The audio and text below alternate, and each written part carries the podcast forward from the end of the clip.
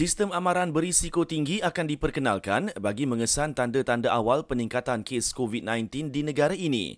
Menurut Menteri Kesihatan, pihaknya mencadangkan beberapa sektor diperketatkan jika berlaku peningkatan kes, namun bukan sekatan pergerakan penuh.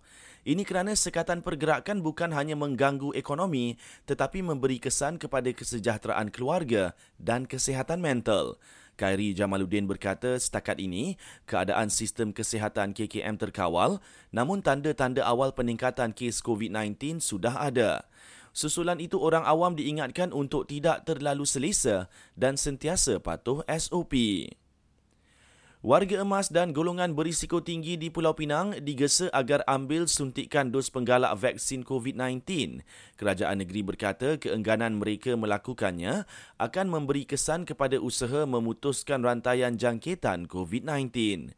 Bermula hari ini, penduduk Pulau Pinang boleh mendapatkan suntikan dos penggalak secara walk-in di mana-mana pusat vaksinasi swasta di negeri itu.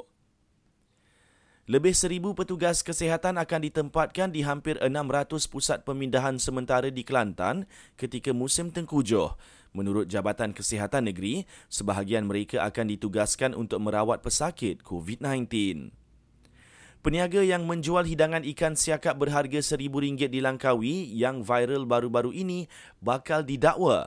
Ia susulan pihak terbabit gagal kemukakan dokumen perniagaan lengkap yang dikehendaki Kementerian Dalam Negeri dan Hal Ehwal Pengguna dalam tempoh ditetapkan.